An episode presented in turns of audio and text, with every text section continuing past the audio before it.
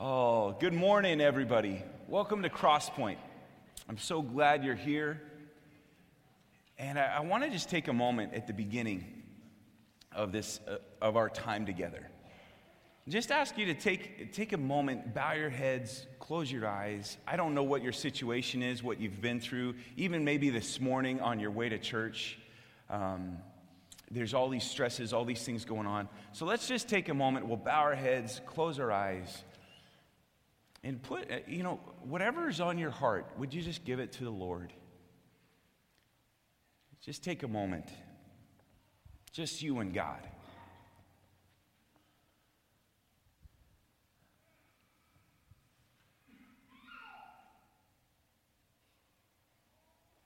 Jesus, we love you, Lord God, Father, Son, Spirit. We worship you. We thank you for this time of year, Lord. We thank you for this time that we have together. We thank you for your, your kindness to us. That while we were still in our sin, you came for us. You died for us because you love us, Lord. And it brings you great glory for us to follow you and serve you and make disciples for you. So, God, I pray that you would transform us, that you do all that you want to do in us. Holy Spirit, you have all power and authority here. We welcome you. We give you all the influence, Lord, to do all you want to do in us.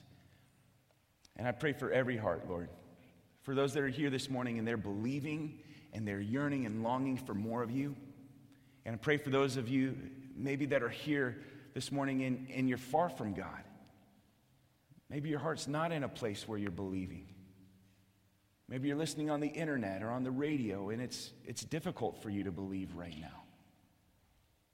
Lord, I pray for those people that somehow through your word, you would speak to them, through your spirit, you would speak to, him, to them all that they need to hear. In the precious name of Jesus, we pray. Amen. Well, it's Christmas time. Are you guys ready? Does it feel like Christmas? Yeah? No? Yeah. It's funny how every year it's like it comes before you realize it. And it's, it, it's something you wait for. And especially as kids, you wait for Christmas, right? You wait and you wait and you wait for Christmas. I remember when I was a kid, it was Christmas Eve about 35 years ago. So this would have been 1982. Some of you were around back then. Some of you were retired back then. Some of you weren't even a, a thought back then. But I remember I was so tired of waiting for Christmas. And I had some friends that on Christmas Eve got to open some presents, some of their Christmas presents. And so it made sense to me that I should take this case to my mom and I, so I, I said, Mom, so and so gets to open their, some of their gifts today. So it's only fair that I get to open some of my gifts today. And she said, Nope. and so we had a very logical and well thought out discussion about that. Actually, it wasn't at all. I was five. So I complained. I, I, I, I got upset. I, I gave her every argument I could for why you should allow me to open some presents today because I couldn't wait. I couldn't wait. And you know what I ended up doing? I realized my mom just isn't seeing, she's not seeing clearly. she doesn't understand. And I need to do something drastic here. So I went into my room, I packed all of my valuables, mainly G.I. Joe guys. I put them in my little blanket and tied it up like a hobo, found a stick, put it through the stick, and I put it on my shoulder and I said, Mom, I'm running away.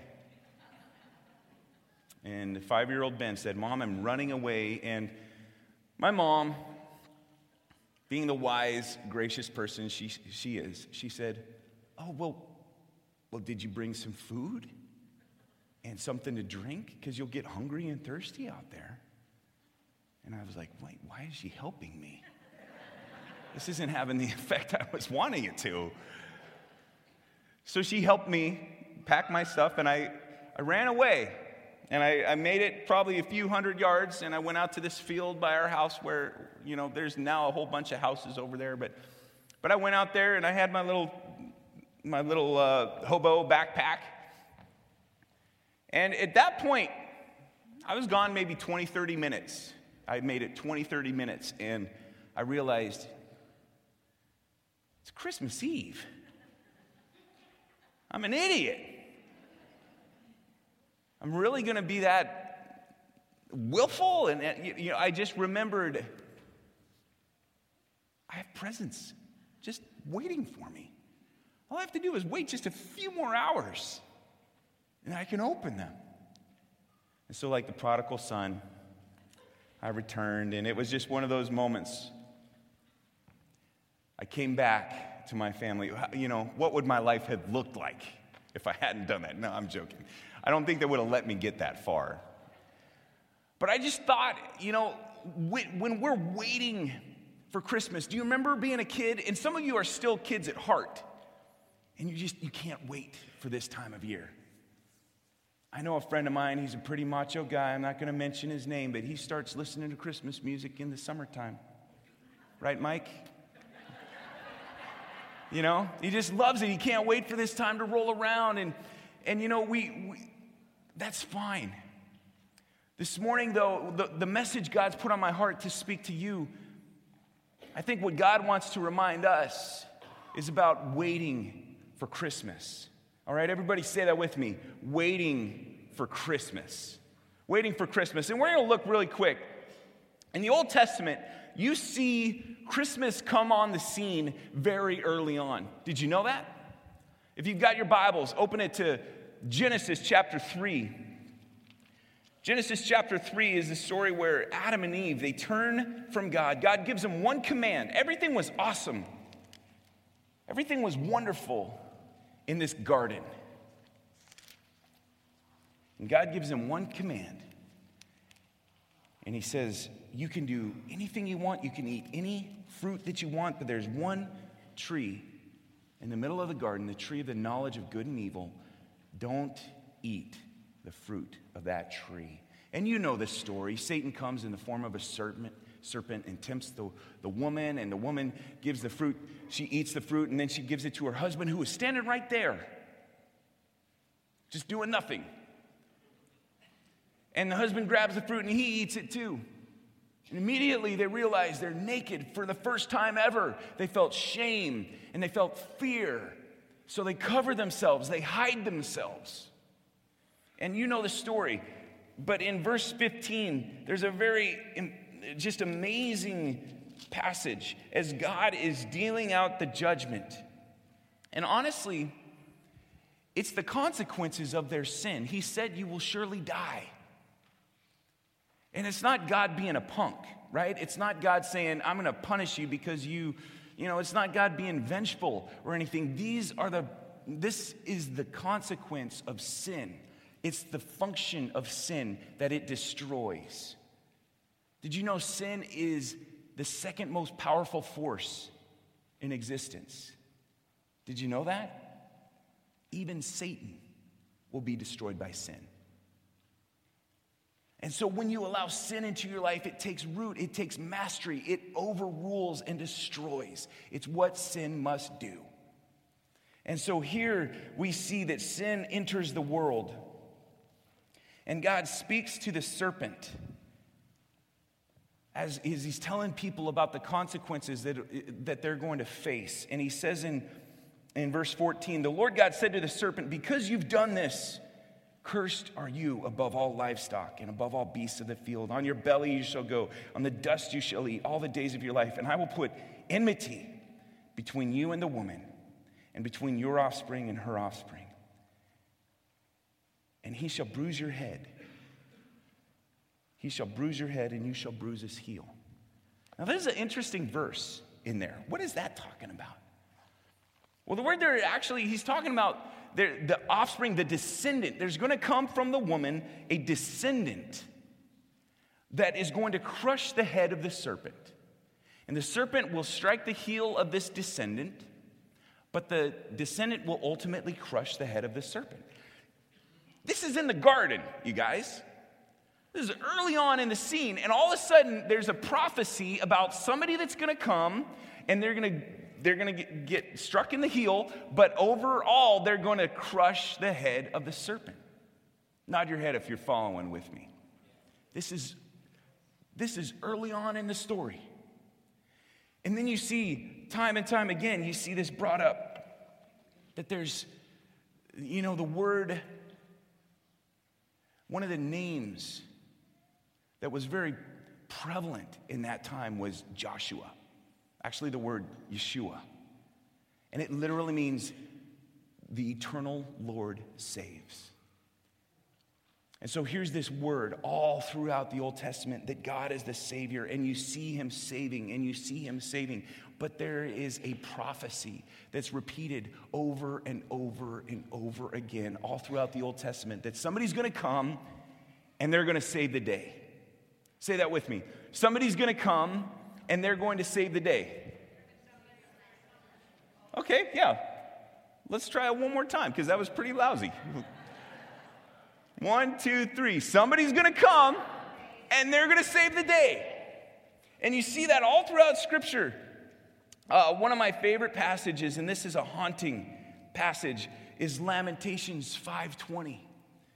We don't have a lot of time to look it up, but, but in this passage, Jeremiah is facing the judgment of Judah, and he's writing these letters. He writes his book to Judah, and he, he says, This is the judgment of God. This is what he's going to do. And it's too late for you to avoid it, so just accept it. And he writes the book of Lamentations. And it's a heartbreaking book, and how it ends is just hauntingly beautiful. Because you see the people of God personified in Jeremiah's plea and his prayer at the end of that book. And he says, God, have you abandoned us forever? Is our sin too great? Have you abandoned us forever? You might be sitting here and you think that what you've done is too big, it's too great for God to forgive. That's the book of Lamentations right there. God, have I blown it so badly that you don't care anymore? That you don't, you, you can't salvage this, you can't redeem this, you can't transform this? You see, as a people, the nation of Israel, they blew it so badly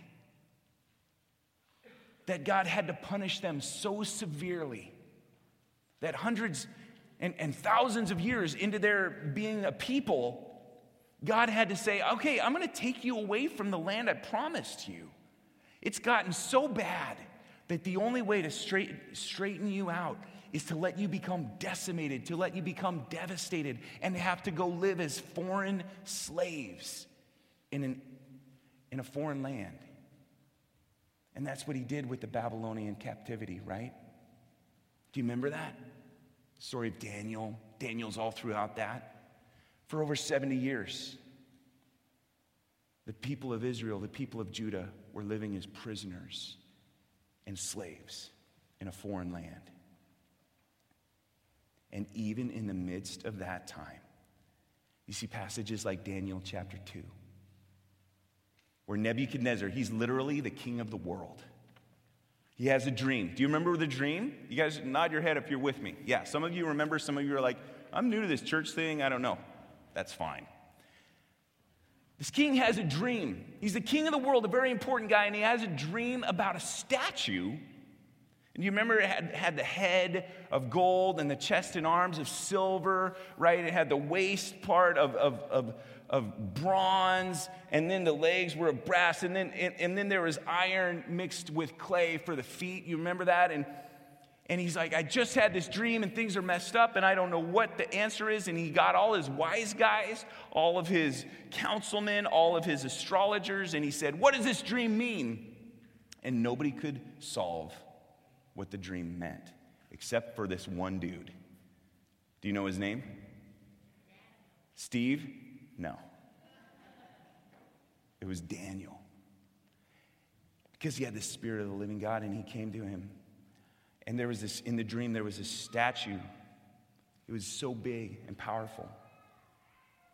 But out of nowhere, a rock came out of a mountain and rolled down the mountain and smashed into the statue. Do you remember this? Nod your head if you're with me. You could read Daniel 2 if you want after this. It's a powerful passage. And the rock that came out of the mountain is going to smash into this statue and completely obliterate it. And that rock would be untouched. In fact, that rock would begin to grow and grow and grow until that rock became a mountain. And, and Daniel said, King, you know what this means? That rock represents the one true God. and he is going to establish a kingdom that will destroy all other kingdoms of this world. And his kingdom will have no end. In fact, it will ever increase and increase and increase in glory. That's Daniel. That's in the Babylonian captivity. That's in the time of judgment, in the time of pain, where they're thinking, Lord, have you abandoned us forever? And he's saying, No, I'm going to come through. And so here's the, the heart and the people of Israel, and they're living in this, this world, in this life, in this expectation, and they're longing and they're yearning for God, their Savior, to come and save them. There's passages like Isaiah 53 and Isaiah 9, 6 and 7. Do you remember Isaiah 9, 6 and 7? This, this week I was playing Handel's Messiah for my, for my kid. And uh, it was funny because I started singing it. For unto us a child is born. You, guys know that? You're like, dude, are you really going to sing? Hey, we're all friends here, right? And he's like, Dad, are you just making that up? I said, No, no. So I played it for him. And I was reminded that, that this is written 700 years before Jesus was on the scene, and 700 years before. And by the way, if you've ever heard of these things called the Dead Sea Scrolls, have you ever heard of those? Raise your hand if, yeah, I'm with you. There's these things called the Dead Sea Scrolls, and they're, there's these ancient manuscripts that were found in these, in these caves about 60 years ago. And they preserved these, and, and, and they're actually at museums. They tour around the world. You can go see them from time to time. They come to California. Now, listen the Dead Sea Scrolls are manuscripts and fragments of all kinds of ancient Hebrew texts. Many of them are the Bible. But one of the oldest and one of the, the best kept, best preserved is the whole entire scroll of the book of Isaiah, dated 200 years BC. You can go and see it and touch it, probably go to prison for touching it, but you could, theoretically. And you can see this, this, it's dated 200 years before Christ even came, and it's this prophecy that says a virgin will conceive. For unto us a child will be born, unto us a son is given, and the government will be upon his shoulders, and his name will be called Wonderful, Counselor, Mighty God, the Everlasting Father the Prince of Peace. Now imagine a Jewish person writing this to a Jewish crowd. And he's saying there's going to come a person, it's a son who will be born to us, that, that will be given to us. And these are his names, what they will be. And then in Isaiah 53, we see it's a powerful passage, a wonderful prophecy of somebody who's going to come. And if I can just summarize it for you, somebody's going to come, they're going to be a, a, a great person, but for no reason of their own, they are going to be punished and abused and murdered. Not for their sin, but for our sin. And then somehow, you could read it. It's, this is a really accurate summary, okay? Somehow, they're going to come back to life. And because of their life, they will be exalted. Because their life and their death, they'll be exalted, and many people will be redeemed. hundreds and hundreds of years, the people of Israel were looking for this, longing for this, yearning for this redemption, for this arrival, for this advent. Have you guys heard of the word advent? This is the advent season, right?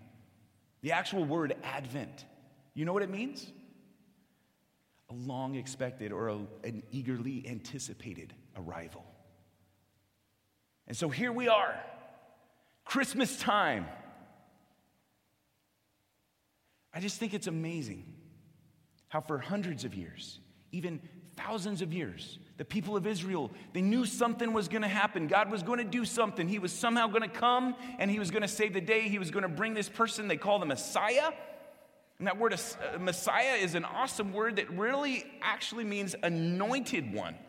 And so when you say the word Jesus Christ, do you remember the word Jesus, Yeshua? You remember what that means? The eternal Lord saves. So the name Jesus Christ or Jesus the Christ means the eternal Lord is the one anointed to save.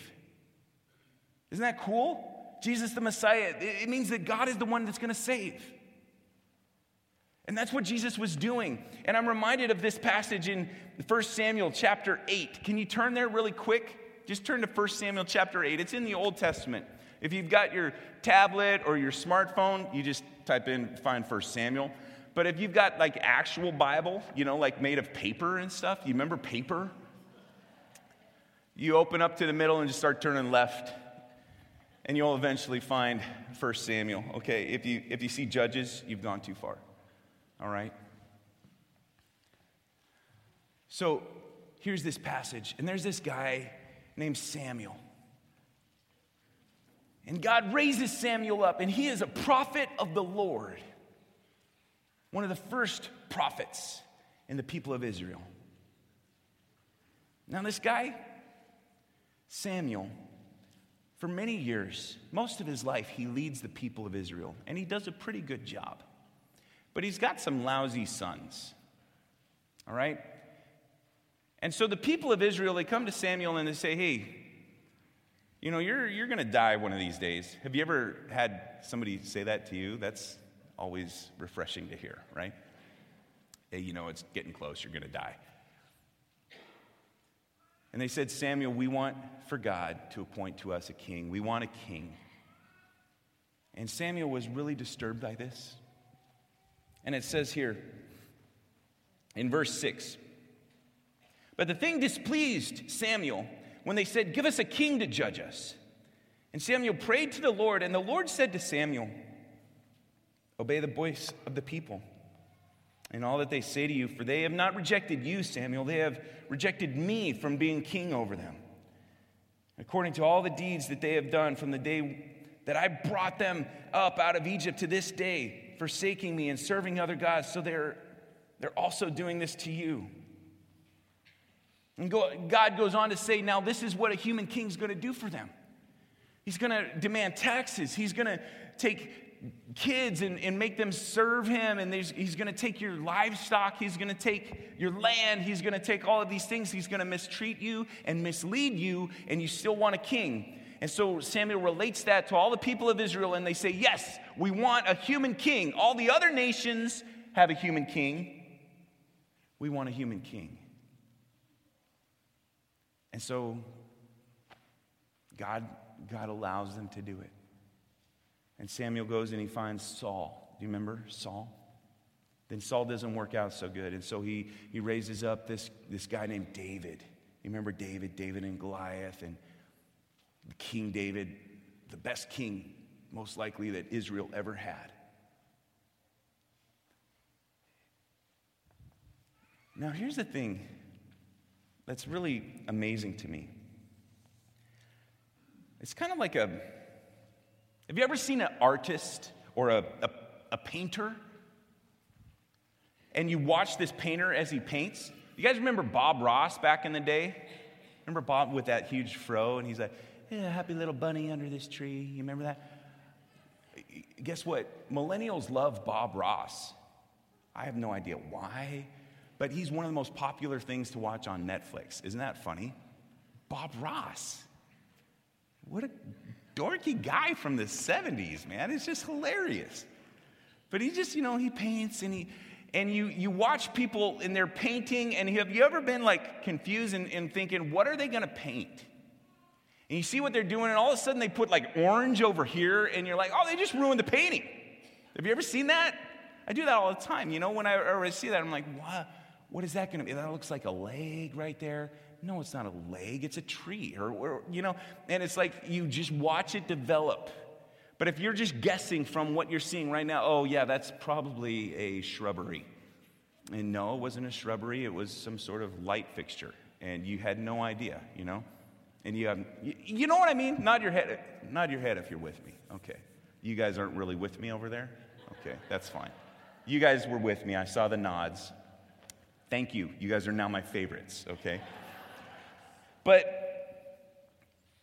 you see, with God, it's the same sort of thing.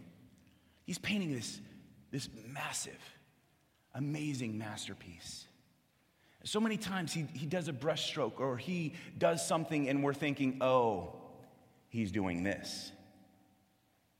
But actually, there's so much more meaning to what God is doing. There's multiple layers of meaning.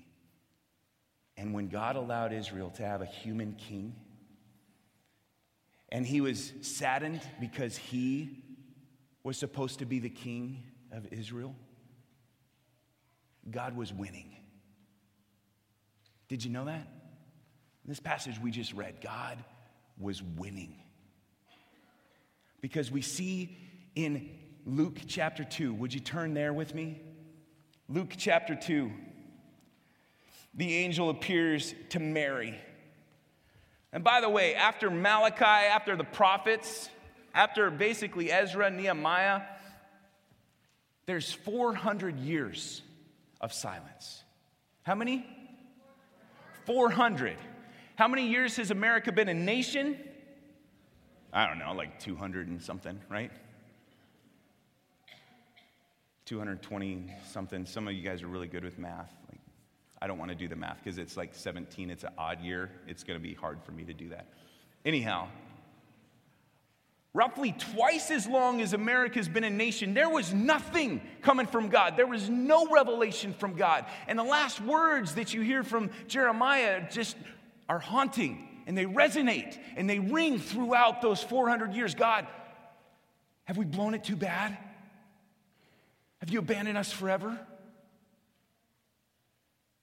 400 years later, there's this young girl named Mary. And all of a sudden, God shows up. Could you imagine this? It says in verse 26 In the sixth month of Elizabeth's pregnancy, that's another part of the story, but we'll not touch on that at this moment. God sent the angel Gabriel to Nazareth, a village in Galilee, to a virgin named Mary. She was engaged to be married to a man named Joseph, a descendant of King David. Gabriel appeared to her and said, Greetings, favored woman, the Lord is with you. Can you imagine? It would, it would be very similar to like today. It's been, it's been so long, right? It's been so long since we've had authoritative, amazing revelation from God, and if He showed up in your life and said, you know, an angel, some of us would handle it pretty well, maybe. Other of us, you know, would maybe, you know, go find an insane asylum and check ourselves in. But here's what happened Mary was confused and disturbed in verse 29. She was confused and disturbed. Mary tried to think of what the angel could mean. What are you, what are you talking about? That I'm highly favored by God and the Lord is with me, we haven't seen or heard from God in hundreds of years. She's confused and disturbed because they've been expecting it and waiting and longing for, they didn't even know it was Christmas, but this Advent, they were waiting and longing for it for so long. And all of a sudden, I imagine it was just a surreal moment for her.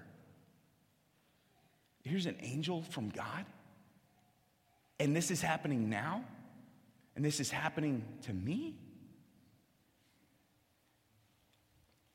In verse 30, don't be afraid, Mary, the angel told her, for you have found favor with God. You will, receive, you will conceive and give birth to a son, and you will name him Jesus, and he will be very great. He will be called the Son of the Most High. The Lord God will give him the throne of his ancestor David. Which throne? The throne these people are asking for in 1 Samuel 8. Don't you understand? That's God winning right there.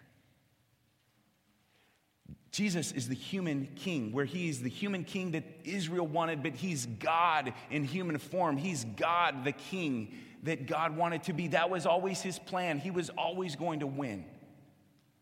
These people didn't see it. They saw the small little brushstrokes that they were sort of getting their way, and they saw the ruin and wallowing in their sin and their misery that happened over hundreds of years of rebellion against God. But here was God in his plan, he was always going to be the king. He always will be. Jesus in human form, God in human form as the king of Israel, ruling on the throne of David. And it says, and he will reign over Israel forever. His kingdom will never end. This is Christmas. For hundreds of years, these people were struggling, wallowing in sin, wallowing in the consequences and the pain and the judgment of sin. And then, here it is, finally, Jesus came. And you know what's interesting is he didn't look a lot like what they thought he would look like. Once again, God does things that we don't fully understand, but God has this exquisite sense of timing, doesn't he? How many times do you read this in the scriptures? When the fullness of time came. Or another way it's translated it, at just the right time. You see this in Galatians 4 4, you see it in Ephesians 1 10, and 1 Timothy 2 6, and 1 Timothy 6 15. That God is constantly at just the right time, He shows up. At just the right time, He does these things. Jesus, when He walked this earth, often said, No, I am not going to do that because my time has not yet come. Or he would say to people, be quiet, don't tell anybody what's happened to you because the time has not yet come. So here we are, like little kids, you and I, waiting for Christmas. Now it's got a deeper meaning, much bigger meaning than just a week from Monday. You see, you and I, we're waiting for something bigger than just December 25th, aren't we? I was talking to my wife last night and she said, I'm just bummed. I said, Why are you bummed? It's Christmas time. Everybody's happy now. And that's not true, is it? There's a lot of people that are, you know, suicide rate is just off the charts in Christmas the holiday season is very difficult for a lot of people.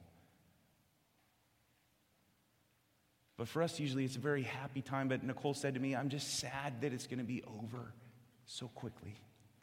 Have you ever been there? Have you ever thought like that? You know what that is? That's the waiting for Christmas. See, when we're waiting for Christmas, what we're really waiting for is an advent. We're waiting for something bigger, something that's going to last longer than one day, aren't we? Every time we're angry, every time we're weary, hurt, afraid, dissatisfied, broken, defeated, discouraged, that's really our soul crying out for Christmas. And by Christmas, I mean Advent number two. You see, for thousands of years now, We've been waiting for Christmas. For thousands of years now, we've been waiting. We've been waiting. One of the last verses in the scriptures, actually, it's the last verse in the Bible. Jesus says, I'm coming soon. And then John says, Even so, Lord Jesus, come. One of my favorite theologians is this guy named C.S. Lewis. I just love the way he was just, he would take the big things of God and explain it in a way that a child could understand. I think that's true genius, by the way. And he said, If I find in myself a desire that no experience on earth can satisfy, the most logical explanation is that I was made for another world. We see this all over. Some of you are seeing it in your life where we find ourselves in a hellish situation prison, slavery, addiction. We see violence. We see fires. You know, our, our, our, our church family in Santa Barbara, many of their properties are being threatened and by this huge fire. And we see pain, we see fear, we see grief all over the place. And we're crying out and we're longing for God to do something. We're longing for this Advent because this next Christmas, the next time Jesus comes, guess what? It's going to last forever. This is what we're waiting for. I love the song in Handel's Messiah. It's very like well known, the Hallelujah chorus, you remember? But isn't this what we're longing for? The kingdom of this world has become the kingdom of our Lord and of his Christ, and he shall reign forever and ever. We're in the middle of waiting. Do you guys like to wait? I hate waiting. I really hate it. I don't know. I, maybe I think it's the older I get, the, the less patient I become, which probably shouldn't be that way. But I hate waiting. I hate sitting in traffic. I always need to know why are we sitting in traffic? I need to know, okay, who's broken down or what's going on? Is there a twig in the road? Why are we sitting here? I just hate waiting. But there's one time I can think of where I enjoyed waiting. Have you ever enjoyed waiting? I sure, I haven't done it much. I can only remember one time, and it was um, Pam's story. You'll remember this. She's got this great boat. It's called Pam's Promise. And when I was a youth pastor down in the Santa Barbara area with my wife, we, we would take some of our student leaders and we'd take them up to Shasta Lake. And Pam would bring out her boat, and we'd just have a few days on the lake, just growing to, closer together. And, and it was just an awesome time. And one time we were on the houseboat, and Pam was out there with the kids, and she came back in uh, with the boat, and, and, and there was one of our youth staff that was out there. She was a you know young college age girl, like 22, something like that, and she came back, and she was kind of holding her face. Her name was Kelly. And then there's this other kid, Tyson. He was a senior, and you know, one of our solid kids, and Tyson's yelling out, "Hey, Kelly broke her nose." I said, You can't tell that just by looking. She didn't break her nose, whatever. She comes into the boat, and I realize she's definitely broken her nose. It was going sideways. And so Nicole and I took Kelly, um, or actually, Pam took us to her car, gave us her keys, and we got to drive her car. That was really fun. I drove perfectly the speed limit the whole way, I promise. We drove the, you know, uh, I, I always want to call it Redding Medical Center because that's what it used to be. But uh, it's called Shasta Regional. That's right. We drove there and uh, we, we got to the emergency room. She, she went in there, and uh, Nicole and Kelly went in to take care of her issue. And I was just sitting there for who knows how long. Do you guys like the emergency room waiting room? Anybody? No. And so I just started thinking to myself, well, here I am. I don't know how long I'll be here. What should I do? I had a cell phone back then. You had a cell phone. This was probably like 2010, something like that. And I went on a walk. I walked for a while. It was maybe five minutes, maybe six, seven minutes. Turned around a corner, and there it was. Oh, like glowing. Leatherby's Family Creamery. If anybody's been around Redding for very long, you remember Leatherby's. Do you remember Leatherby's? We are foolish as a city for letting Leatherby's go out of business. so outraged. If I had been living here when they went out of business, they would have never gone out of business. Okay, it's this ice cream place, maybe the greatest ever invented. And their hot fudge is, is literally, I'm pretty sure that'll be in heaven someday. And so there was Leatherby's, and I thought to myself, what? No way. And I thought, well, they're, you know, it's like four in the afternoon. They're probably not open. I walked in, guess what? They were open. And I ordered like this amazing sundae. It was just ginormous.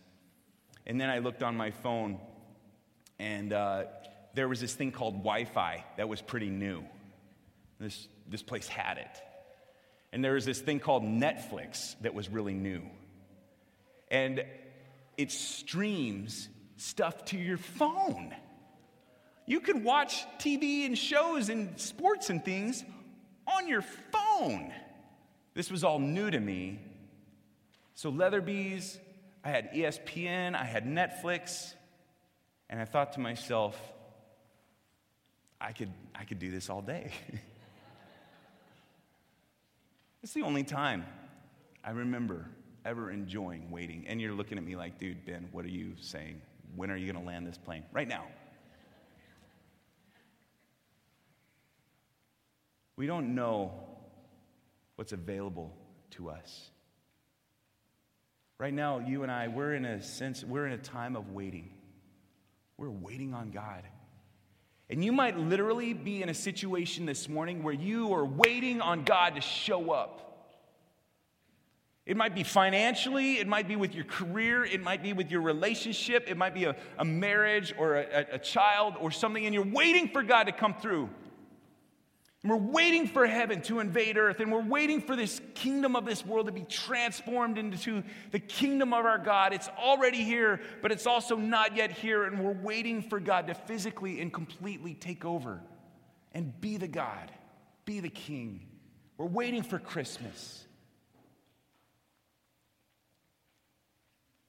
And we're not aware what's available to us. That's why we don't enjoy our time. That's why we're not enjoying the waiting, is because we we don't realize what's available to us. Jesus said over and over and over again, when he was here walking on this earth, he said, The kingdom of heaven is here. The kingdom of heaven is available. And then when he ascended and went back to, to his throne in heaven, he gave us his spirit. And literally, what that was doing is, is lowering the bar. Now, everybody has access to be a priest of God. Everybody has access to have direct connection with God through the Spirit of the living God. We have that available. We have heaven available here now today. Did you know that? You could experience heaven reality here. And maybe it's just in glimpses, but heaven is, is here and it's coming. So, in the waiting, as you're waiting for Christmas, please remember what is available to you? Heaven. Through the person of Jesus and the Spirit of the living God, you have access to God. He can guide you, He can lead you. Would you bow your heads and close your eyes with me?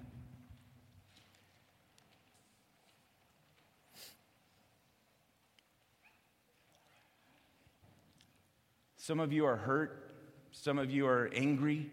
Some of you are bitter, your relationships are broken, and I'm trying to tell you this morning that even though we're waiting for heaven to take over someday, for Jesus to come back and make all the wrongs right, what I'm saying is God can do it today.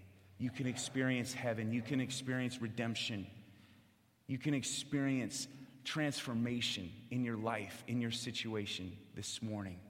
God can do it and He wants to do it. If you're somebody who's sitting here or listening and you're saying, Lord, I think I've blown it too bad, I think, I, I don't think you could ever redeem me in my situation. I am literally telling you, I believe God is speaking through me to you right now, saying He wants to do that today. He wants to redeem your life now. He wants to transform your marriage today. He wants to end your anger today. Are you willing to bow? Are you willing to come before Him and say, Lord, whatever you want, I will do? Are you willing to give your life to Him? Whatever it is. If you need heaven in your life, if you need to encounter Jesus, He's here. He is coming. But He's also, He's here for those who believe. I love the verse, Psalm 27. Very last verse is Psalm 27. Wait on the Lord, be of good courage, and he will strengthen your heart. Wait, I say, on the Lord. Lord Jesus, we are waiting. But Lord, let us not wait in a frustrated, discouraged, depressed sort of way. Let us wait on you with eagerness and with hope, but also with deep joy that we're seeing your power, we're seeing your, your, your work in our lives, even now today. Lord, I don't know who's listening, I don't know their situation, but you do. Would you show up and come through for them in, in exactly the way that you want to, Lord? Would you give us faith to understand you have a bigger picture, a bigger something that you're doing? In the gracious name of Jesus, we pray these things for your glory, God. We love you, Jesus, and it's in your name we pray.